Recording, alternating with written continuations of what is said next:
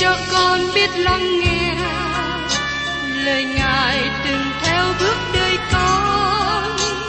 Xin cho con biết sẵn sàng chờ đợi và vẫn nghe theo chúa. Xin cho con biết sẵn sàng thực hành lời chúa đã truyền ban Hân hoan chào mừng quý vị đến nghe chương trình Tìm hiểu Thánh Kinh. Đây là một chương trình học kinh thánh liên tục và hệ thống trong thời gian 5 năm. Chúng ta sẽ lần lượt khảo sát từ sáng thế ký cho đến khải huyền. Mục sư tiến sĩ McGee là người được Chúa dùng để sáng lập và thực hiện chương trình này. Ông tin rằng lời của Đức Chúa Trời có khả năng đáp ứng mọi nhu cầu cho tất cả mọi người trên thế giới, không phân biệt chủng tộc, văn hóa, trình độ tuổi tác hay phái tính. Ước mong quý vị theo dõi liên tục và giới thiệu cho thân nhân bạn hữu cùng đón nghe. Kính chào quý vị và các bạn. Trong chương trình tìm hiểu Thánh Kinh hôm nay, chúng ta đến một sách mới, đó là sách Tiên tri OC. Bắt đầu từ sách Tiên tri OC đến sách Tiên tri Malachi, có 12 sách tiên tri ngắn mà chúng kết hợp với nhau thành các sách tiểu tiên tri, hay chúng ta thường gọi là các tiên tri nhỏ. Trong khi đó sách Esai, Jeremy, Ezechiel, Daniel được gọi là đại tiên tri. Các sách này được gọi là tiên tri nhỏ bởi vì tầm cỡ của nó, nhưng không phải bởi vì nội dung của nó. Do vậy, sự phân chia này không hoàn toàn chính xác. Chẳng hạn như trong sách tiên tri OC dài hơn sách tiên tri Daniel. Vì thế, dù gọi là tiên tri nhỏ, nhưng không hẳn là nhỏ. Mỗi người trong số họ chiến đấu trong một liên đoàn lớn, và chiếu sáng sứ điệp của họ mang đến cho người nghe. Các tiên tri nhỏ này là những người theo chủ nghĩa dân tộc, nhưng họ không phải là những người theo chủ nghĩa biệt lập. Họ giải quyết sự kiện của dân sự Đức Chúa Trời, vi phạm luật pháp của Đức Chúa Trời, vi phạm mười điều răn. Vì thế chúng ta cần nhấn mạnh vào công việc, công việc tốt.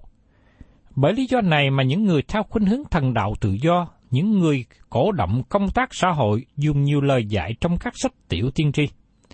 Nhưng rất tiếc, những người này bỏ đi sứ điệp chủ yếu của những tiên tri này. Chúng ta sẽ đề cập đến một số người trong họ khi tìm hiểu qua sách tiên tri OC này.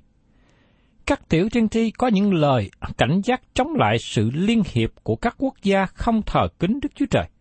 Họ là những người yêu nước và kết án sự thối nát của những người cai trị và sự suy đồi đạo đức. Họ cảnh giác dân chúng Israel khi họ đi xa cách Đức Chúa Trời. Thưa quý vị, tác giả của sách Tiên tri OC này chính là OC. OC sống trong thời kỳ đất nước bị chia làm hai. Ông được kêu gọi làm tiên tri cho vương quốc miền Bắc, mà lúc bấy giờ gọi là nước Israel, và vương quốc miền Nam được gọi là nước Judah. Chúng ta để ý đến thời kỳ và niên đại của sách tiên tri OC. Trong OC đoạn 1 câu 1 cho chúng ta biết thời kỳ sách này được viết ra. Có lời của Đức giê va phán cùng OC, con trai của Beeri về đời Osia, Jotham, Acha, Ezechia là các vua của Juda và về đời Jeroboam, con trai của Joach, vua Israel. Tiên tri Ose đề cập đến bốn vua của nước Juda và ông cũng đề cập đến vua của Israel thuộc dương quốc miền Bắc. Tất cả những vua này ở trong thời kỳ của tiên tri Ose. Ose là tiên tri của dương quốc miền Bắc, như nội dung của lời tiên tri tỏ bại cho biết. Tiên tri Ose cũng đồng thời với tiên tri Amos là tiên tri cho Israel.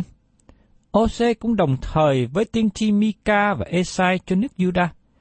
Công tác của Ose kéo dài hơn nửa thế kỷ, và ông sống để thấy sự ứng nghiệm lời tiên tri khi dân chúng Israel bị lưu đày.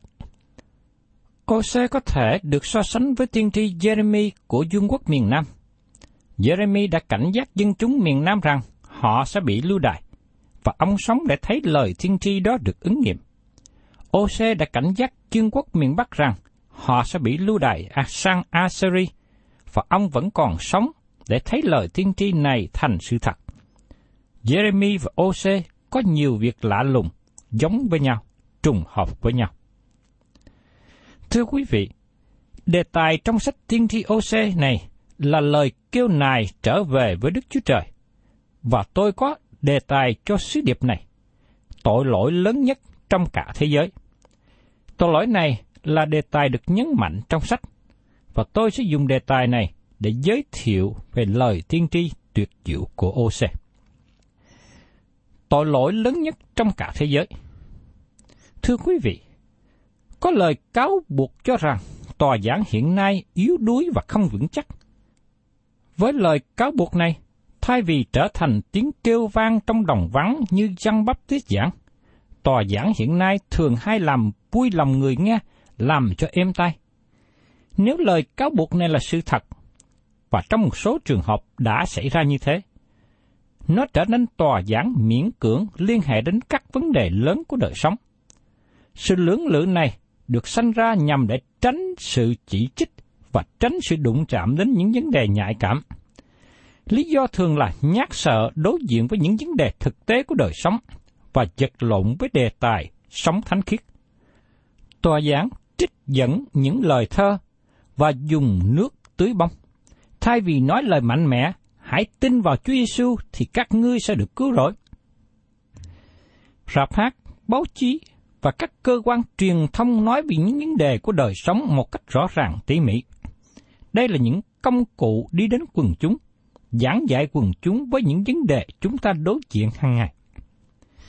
Nhưng tòa giảng thì không như thế. Tòa giảng đã tránh né những vấn đề này. Khi chúng ta đến lời tiên tri của OC, chúng ta không thể tránh né giải quyết sự khó khăn các vấn đề của đời sống vì đây là câu chuyện nằm phía sau đề tài lớn trong lời tiên tri OC. Nó không phải là một câu chuyện đẹp, nhưng chúng ta phải hiểu nó nếu chúng ta muốn hiểu sứ điệp của OC.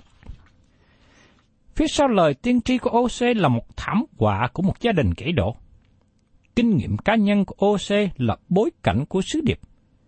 Ông bước ra từ một gia đình gãy đổ để giảng cho đất nước từ một tấm lòng tan nát. Ông biết rõ Đức Chúa Trời cảm nghĩ như thế nào. Bởi vì chính OC cũng có cảm nghĩ giống như vậy. Gia đình là một nền tảng vững chắc cho xã hội và được ban cho mọi dân tộc. Đức Chúa Trời ban gia đình cho cả nhân loại.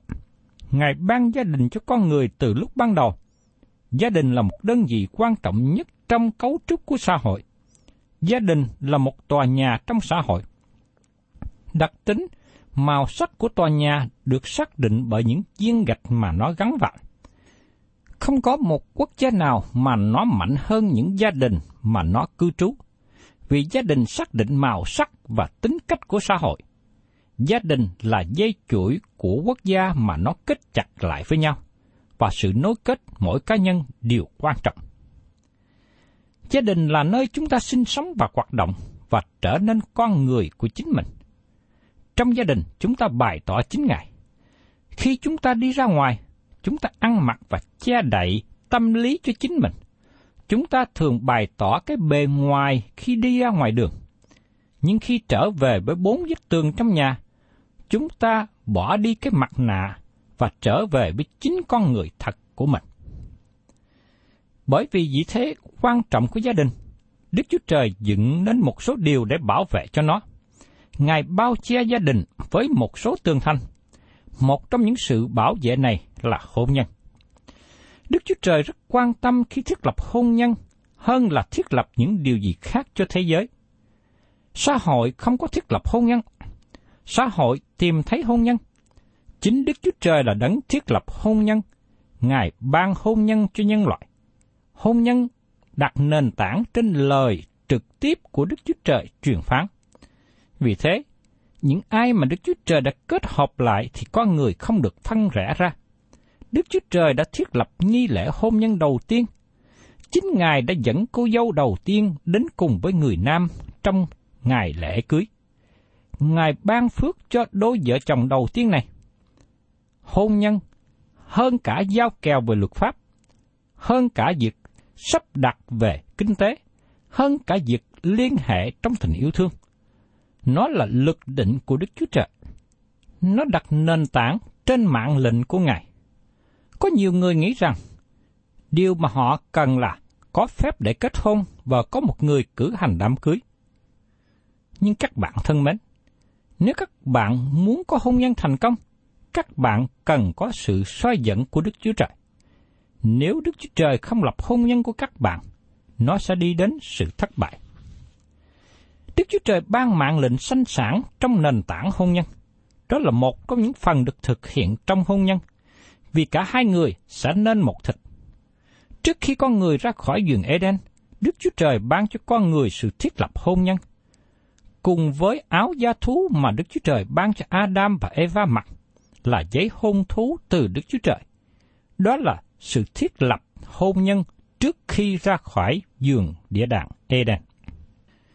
Thưa quý vị, hôn nhân cũng là mối quan hệ thánh khiết, nó là sự kết hợp thánh.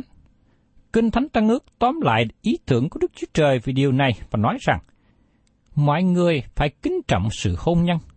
Trong Hebrew đoạn 13 câu 4. Vì thế, các bạn thân mến, hôn nhân không thể bị gãy đổ bởi một lực lệ nhỏ nào đó của con người. Nó không thể bị gãy đổ bởi sự giận dữ. Nó không thể bị gãy đổ bởi sự ngoan cố. Tôi tin rằng chỉ có hai điều mà nó có thể làm gãy đổ hôn nhân thật sự. Thứ nhất là sự chết, thứ nhì là ngoại tình, tức là không chung thủy. Khi sự chết đến, tự nhiên kết thúc mối quan hệ ràng buộc hôn nhân giữa vợ chồng. Hôn nhân gãy đổ khi có hành động ngoại tình, dầu rằng nó ở phía về người chồng hay người vợ, nhưng nó xé rách mối quan hệ giữa chồng vợ. Trong cựu ước, tội tà chấm được giải quyết một cách mạnh mẽ, khó có thể tưởng tượng nổi nếu chúng ta sống và so sánh với ngày hôm nay. Xin Chúa Yến được lệ Đức Chúa Trời ban ra liên hệ về vấn đề này. Trong Lê Vi Ký đoạn 20 câu 10 Nếu người nào phạm tội tà dâm cùng vợ của người khác, hay là phạm tội tà dâm cùng vợ người lân cận mình, người nam và người nữ đó đều phải bị xử tử. Một người nữ chưa kết hôn bị kết án về tội tà dâm theo luật định nói trong phục truyền luật lệ ký đoạn 22, câu 20 đến 21. Nhưng nếu chuyện người nói là thật, nàng chẳng phải đồng trinh, thì các trưởng lão phải dẫn nàng ra đến trước cửa nhà cha nàng. Bá tánh của thành ấy sẽ lấy đá ném cho nàng chết, vì nàng phạm tội gian ác tại Israel mà hành dâm trong nhà cha mình. Ấy, ngươi sẽ cất sự ác khỏi giữa mình là như vậy. Khi người ta gặp một người nam nằm cùng một người nữ đã có chồng, thì người nam luôn với người nữ cả hai sẽ bị chết. Ấy, ngươi sẽ cất sự ác khỏi Israel là như vậy. Có một vài lời mà tôi nghĩ chúng ta nên giải thích cho rõ. Có một số cơ đốc nhân sốt sắng, họ dùng Roma đoạn 7, câu 2 và câu 3. Cho nên, đàn bà có chồng, hễ chồng còn sống bao lâu, thì luật pháp buộc phải theo chồng bấy lâu. Nhưng nếu chồng chết, thì người vợ được thoát khỏi luật pháp đã buộc mình với chồng. Vậy nếu đang lúc chồng còn sống mà vợ đi lấy người khác, thì phải bị kêu là đàn bà ngoại tình. Nhưng nếu chồng chết, thì vợ được buông tha khỏi luật pháp, dầu lấy người khác cũng chẳng phải là đàn bà ngoại tình vậy. Theo quan điểm cực đoan, họ cho rằng người ly dị và người bạn kia còn sống không hề có thể được tái hôn. Họ quên rằng, dưới luật pháp, người bị bắt phạm tội tà dâm bị ném đá và người vô tội kia theo luật pháp không còn người phối ngẫu sống nữa. Nếu điều này còn áp dụng, tôi thấy đã có nhiều đống đá lớn ở khắp nơi. Tôi không chắc, nhưng Phaolô bao gồm sự để bỏ trong đề mục không chung thủy ở trong côn tô thứ nhất đoạn 7 câu 15. Nếu kẻ không tin Chúa muốn phân rẽ, thì cho phân rẽ. Trong cơn đó, người anh em hay là chị em chẳng phải cầm buộc gì. Đức Chúa Trời đã gọi anh em ăn ở trong sự bình an. Có một điều nữa liên hệ đến luật pháp môi xe mà nó cần làm sáng tỏa thêm được đề cập trong sách phục truyền lệ ký. Hình như có một sự hiểu lầm khi cho rằng người nam không bị án về tội trạng. Các bạn có thể ngạc nhiên tại sao người nữ được chỉ ra, còn người nam có tội không? Vâng.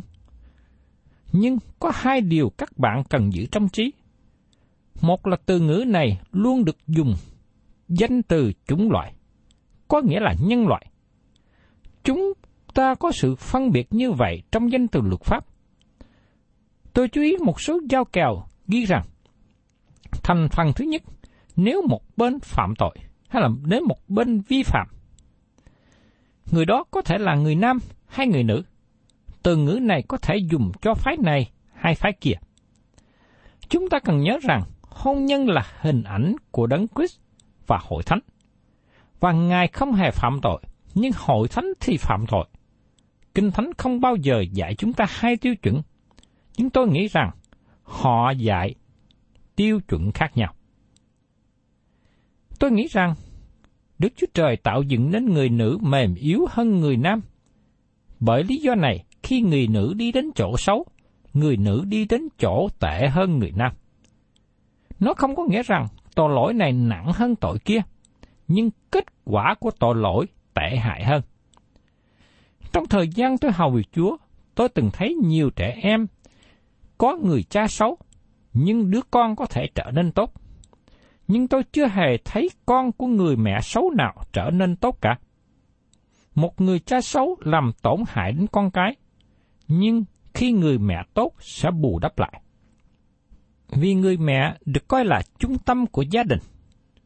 Thời gian trước đây, tôi nghe một bà được tiếp nhận để làm việc cho văn phòng của hội thánh. Nhưng bà từ chối công việc này và nêu lên lý do. Tôi là người mẹ có sứ mạng chăm sóc con nhỏ. Tôi có ba đứa con và tôi muốn hướng dẫn chúng đến với Đức Chúa Trời. Đức Chúa Trời đặt người mẹ trong gia đình và làm cho người mẹ một vị trí quan trọng. Đức Chúa Trời dẫn đến người nữ khi còn là cô gái nhỏ với những đức tính dịu hiền rất tốt. Nhưng khi lớn lên trở thành phụ nữ, và khi quý bà đi đến chỗ sai phạm, thì sự tệ hại không thể lượng. Bối cảnh lời tiên tri của OC là câu chuyện về một người đàn bà sa ngã và một gia đình kể độ. Câu chuyện này cho thấy hình ảnh trái ngược với ý muốn của Đức Chúa Trời về hôn nhân và đức tính của phái nữ. Đức Chúa Trời dùng điều này để nói câu chuyện của chính Ngài. Trong vùng đồi của xứ Ephraim, một thị trấn nhỏ không có ghi tên trên bản đồ, có hai người trẻ đang sống tại đó. Một thanh niên nam tên là OC và một thiếu nữ tên là Gomer. Họ yêu nhau. Nó là một câu chuyện được lặp lại hàng triệu lần và không bao giờ trở nên cũ. Tôi nghĩ rằng không tưởng tượng được hết sự yêu thương của họ với nhau, họ yêu nhau một cách thấm thiết như điên như dại. Nhưng rồi, có một nguyên nhân nào đó đưa đến. Gomer đi vào con đường tệ hại. Nàng làm một cái nghề xưa cũ nhất của loài người. Điều này làm cho Ô-xê tan nát tấm lòng và tâm hồn của ông tràn đầy sự tuổi hổ. Ông nghĩ rằng sẽ nhờ đến luật pháp môi xe. Ông có thể đem nàng trước mặt các trưởng lão trong thành và yêu cầu họ thi hành luật pháp. Trong trường hợp như thế, nàng có thể bị ném đá chết vì đã trở thành người phản bội trong hôn nhân, và OC được kể là vô tội. Điều này có thể nhắc nhở cho các bạn nhớ đến câu chuyện khác xảy ra 700 năm sau đó, về một người nam có tên là Joseph hứa hôn với một người nữ tên là Mary. Trong lúc này, Joseph được một tin sai lầm xảy đến cho Mary, và lập tức thiên sứ của Đức Chúa Trời đến đính chính cho Joseph. Nhưng, tin tức về Ose nhận được về Gomer rất đúng, nàng đã phạm tội ngoại tình. Vào chỗ nối kết này, trong sách Ose mở đầu với lời. Khi Đức Sô Va bắt đầu phán cùng Ose, Đức Sô Va bảo người, hãy đi lấy một người vợ gian dâm và con gái ngoại tình, vì đất này chỉ phạm sự tà dâm lìa bỏ Đức Giê-hô-va. Trong Ose đoạn 1 câu 2 có một số nhà giải nghĩa kinh thánh cho rằng đây chỉ là một hình ảnh tưởng tượng nhưng không thật sự có xảy ra như vậy. Sự giải thích như thế trong lời của Đức Chúa Trời giống như đổ nước so dịu sự kiện. Nó gây tổn hại hơn là chữa lành. Xin chúng ta hãy đối diện với sự kiện. Đức Chúa Trời truyền bảo ô vi phạm luật pháp mô xe. Luật pháp bảo rằng hãy ném đá nàng, nhưng Đức Chúa Trời bảo ô xê đi cưới nàng. Điều mà Đức Chúa Trời truyền bảo Giô-xê phải thực hiện có thể làm cho ông nổi giận vì ảnh hưởng đến cương vị của ông. Nhưng ông đã không lưỡng lự. Ông chỉ vâng theo lời của Đức Chúa Trời. Ô-xê đi cưới Gô-me và cho nàng mang tên của ông. Nàng đi vào trong gia đình và trở thành người vợ của. Xin chúng ta hãy nghe lời của Phaolô nói ở trong Cô Tô thứ nhất đoạn 6 câu 16. Anh em há chẳng biết rằng người nào kết hiệp với điếm đỉ thì trở nên một xác với nó sao? Vì có chắc rằng hai người sẽ đồng nên một thịt. Thưa các bạn, các bạn có thể tin chắc rằng cả thị trấn mà OC ở lúc bấy giờ có tiếng bàn tán xì xầm dao động cả lên. Gia đình của OC trở nên một trọng điểm cho tất cả mọi lời phê bình dèm pha. Nó có thể trở thành một nơi bị xã hội cô lập. Nó có thể trở thành một nơi bị cắt đứt với xã hội bên ngoài. Thật là tội nghiệp cho OC. Và đó là bối cảnh về gia đình của OC. Ông có một người vợ, ông rất thương mến, nhưng người vợ này không có chung thủy. Và trong bối cảnh của gia đình OC như thế, Đức Chúa Trời muốn dùng OC để trình bày sứ điệp của Ngài cho dân Israel. Và tôi mong ước cùng quý vị tìm hiểu về sách OC để thấy tình yêu thương của Đức Chúa Trời đối với dân sự của Ngài là dân Israel như thế nào. Thân chào tạm biệt quý vị và xin hẹn tái ngộ cùng quý vị trong chương trình tìm hiểu Thánh Kinh kỳ sau. Chúng ta sẽ tiếp tục tìm hiểu trong sách OC này.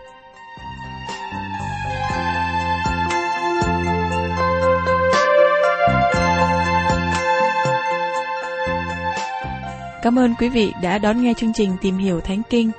Nếu quý vị muốn có loạt bài này, xin liên lạc với chúng tôi theo địa chỉ sẽ được đọc vào cuối chương trình. Kính chào quý thính giả.